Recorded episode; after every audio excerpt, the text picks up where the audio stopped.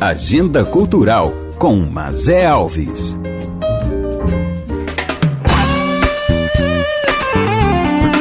Todo dia é dia de cultura. Bem-vindos ao episódio 66 do podcast Agenda Cultural. Eu, Mazé Alves, trago para você o melhor da cultura goiana, nacional e internacional. Nesse episódio, o novo longa-metragem de Rodney B. Almeida, o filme Bento. Rodney é o meu convidado dessa semana.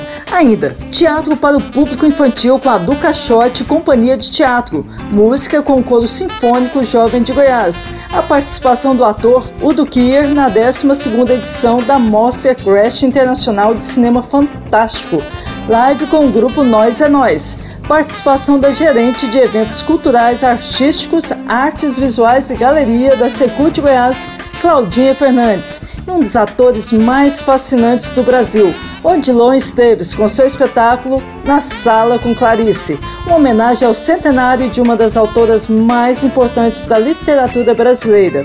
Esse episódio vai dar o que falar. Bora começar? Vou começar com artes visuais, pois o projeto Cultura em Casa tem um programa na Vila Cultural Cora Coralina destinado a artistas visuais, o Artistas na Vila. E quem convida é minha amiga, uma das produtoras culturais mais admiradas de Goiás, que hoje é gerente da Secretaria de Cultura do Estado, Claudinha Fernandes. Diz aí, Claudinha. Olá, Mazé. Oi, o pessoal que está aí curtindo a agenda cultural. Aqui é Claudinha Fernandes, gerente de eventos culturais, artísticos, galerias da Secult.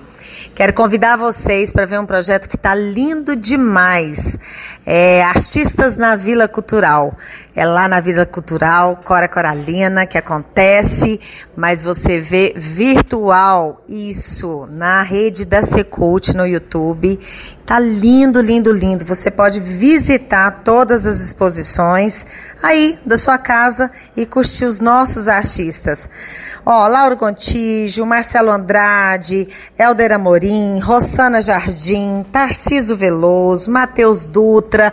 Tem um universo lá na rede da Secult no YouTube para você viajar nessa arte e nesse projeto da Vila Cultural Cora Coralina da Secult.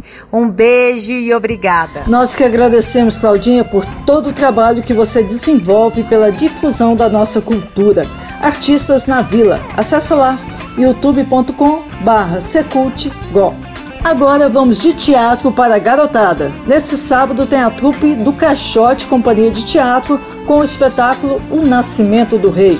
E aí, ouvintes da Agenda Cultural, sou Vanderlei Roncato, diretor e produtor da Do Caixotes e de teatro.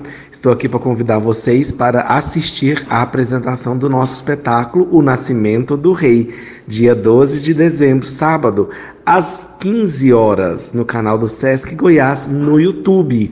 Não perca esse momento tão importante, esse momento lindo de Natal com sua família. Forte abraço! E a Companhia de Teatro do Caixote promete contar a história de forma divertida sobre o Natal e o amor em família. Bora assistir com a família toda, sábado às três da tarde, com transmissão pelo canal do youtube.com barra. Ainda sobre teatro, um dos atores brasileiros que digo que é encantado. Odilon Esteves. Ele está em cartaz com o espetáculo Na Sala com Clarice e ele gravou novamente participação especial no nosso podcast. Olá, Mazé, que alegria estar de volta na Agenda Cultural. Eu quero convidar você e todo mundo que ouve a agenda para assistirem na Sala com Clarice, meu trabalho mais recente. É uma homenagem a Clarice Lispector pelo centenário do seu nascimento.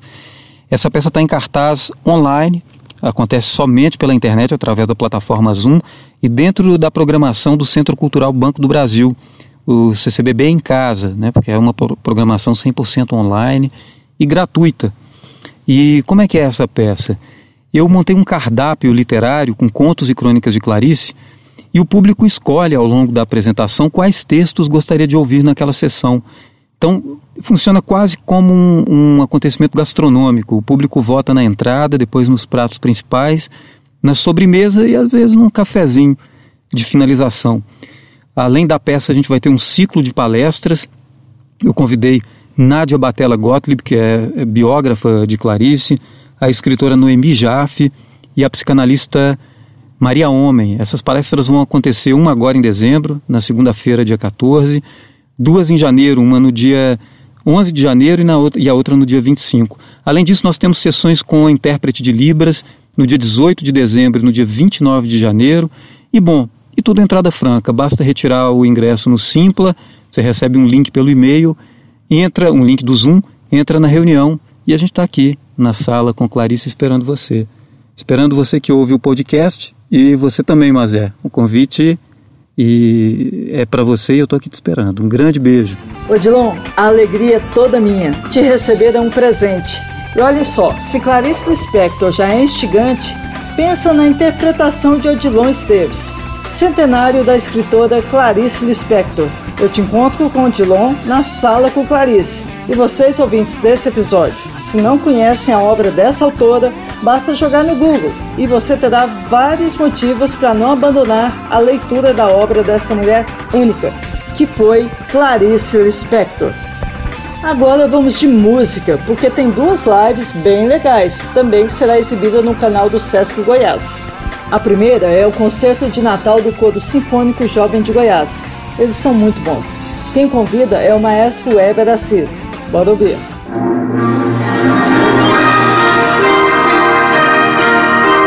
Olá, ouvinte da Agenda Cultural. Eu sou o Weber Assis, maestro do Coro Sinfônico Jovem de Goiás. Eu vim aqui para convidar você para o espetáculo Concerto de Natal, que ocorrerá no dia 11 de dezembro, às 20 horas, que será transmitido no canal do Sesc Goiás no YouTube. Nós apresentaremos obras de diversos compositores do repertório natalino do mundo todo. Não deixem de prestigiar, eu tenho certeza que vocês vão gostar muito. Até lá!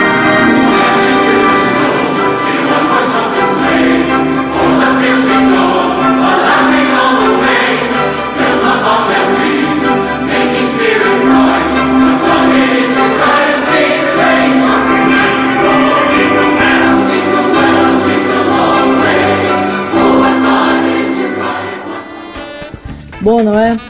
Concerto de Natal com o Coro Sinfônico Jovem de Goiás, nessa sexta, às 8 da noite. E ainda no canal do Sesc Goiás, no domingo tem o grupo Nós é Nós. E quem convida é o querido, incansável cantor, sambista e produtor cultural, Chechel. Olá pessoal, tudo bem com vocês? Aqui quem fala é Chechel, líder do grupo Nós é Nós. Neste domingo, dia 13 de dezembro, a partir do meio-dia, estaremos fazendo uma live com muito samba e alegria para todos vocês, que será transmitido pelo canal do Sesc no YouTube. Anotem aí, youtube.com/sescgo.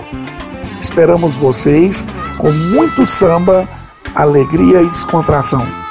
Beijo no coração. Grupo Nós é Nós. Eu os conheci quando estava passeando por Goiânia, Praça Tamandaré, e tinha lá um bar chamado Nós é Nós. Chachel, eu sou muito sua fã. Show Nós é Nós, domingo ao meio-dia, a transmissão dos dois espetáculos no youtube.com barra Sesc Goiás. Da música para o cinema, ou melhor, para o cinema fantástico, pois está acontecendo a 12ª edição da Mostra Crash em Goiás. Não é, meu querido Márcio Júnior? Oi, Mazé, querida. Tudo jóia? Então, a gente está aí agora na 12ª edição da Crash, Mostra Internacional de Cinema Fantástico. Esse ano, em virtude da pandemia, esse horror do mundo real, a gente está realizando a mostra inteiramente é, virtual. Né? Então tem muitas novidades. Né? A primeira dela é que os filmes nacionais e internacionais eles vão estar disponíveis para todo o Brasil na plataforma Darkflix, né? uma plataforma de streaming especializada em cinema fantástico. É, e é gratuito aí para assistir a Crash, né? Então tem que entrar lá no www.darkflix.com.br para ter acesso à íntegra da mostra, né? Então, outra novidade é que pela primeira vez a gente vai ter mostra competitiva, né, na Crash. É, mas além das mostras competitivas, a gente tem mostras paralelas, oficinas né, que já estão rolando. Né? Então tem uma oficina sobre Black Exploitation e horror né, com o Carlos Primati e o Kel, Kelps Negronski. Tem outra oficina sensacional com o Paulo Beto é, sobre criação de trilhas sonoras para filme de terror e uma terceira oficina com Rodrigo Aragão, dando módulo 2 para efeitos especiais. E para encerrar a Crash, no domingo, dia 13, às 19 horas, a gente tem uma live imperdível com ninguém menos que o Udo Kier, né, um ator alemão com mais de 200 filmes no currículo, uma história gigantesca aí, que, com muita presença no cinema fantástico e que é mais conhecido agora no Brasil por ter sido o, o, o vilão lá do Bacurau. Então a Crash está imperdível. Se liguem aí, qualquer dúvida, www.mostracrash.com. As informações estão todas lá. Parabéns ao casal Márcio Júnior e Márcia Derete, que fazem essa mostra dentre tantas outras ações para o audiovisual goiano. Sucesso nesse evento. Ah, e tem um recado do Udo Kier também. Eu sou o Udo Kier e estarei na Crash, 12º Festival Internacional de Cinema Fantástico, no dia 13 de dezembro, às 7 horas da noite. Então, estou ansioso para conversar com vocês. 13 de dezembro, às 7 da noite.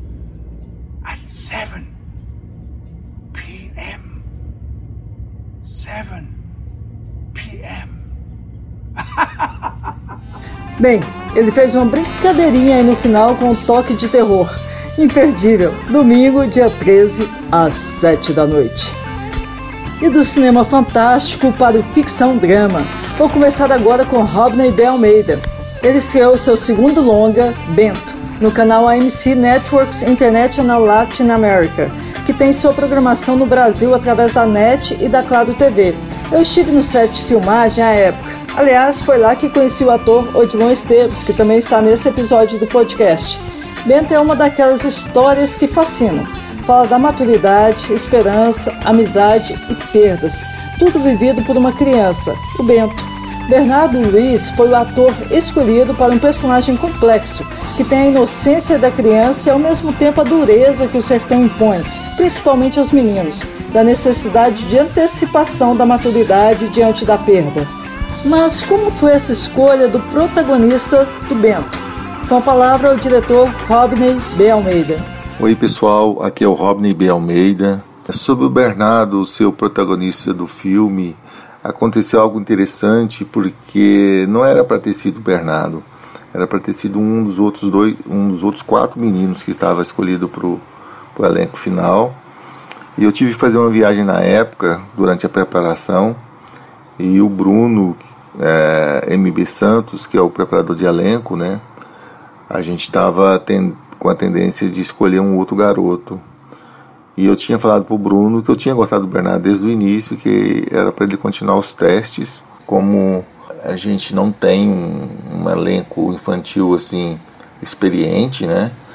É, o jeito é fazer teste. Então a gente fez teste com cerca de 200 crianças e, e, aí foi fazendo a peneira até chegar nos quatro garotos finais, para onde a gente foi para uma oficina geral e, e, desses quatro escolher quem faria os papéis é, dos garotos definitivos.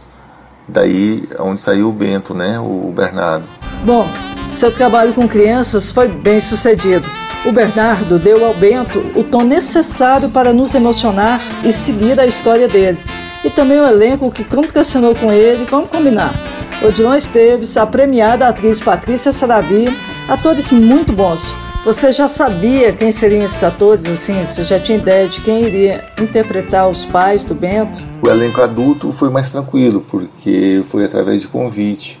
Eu já conhecia alguns atores, né? E fiz convite a eles. A Patrícia Saravi, que é de Curitiba. Eu conheci em Brasília durante o festival com Dias Vazios, quando eu participei lá.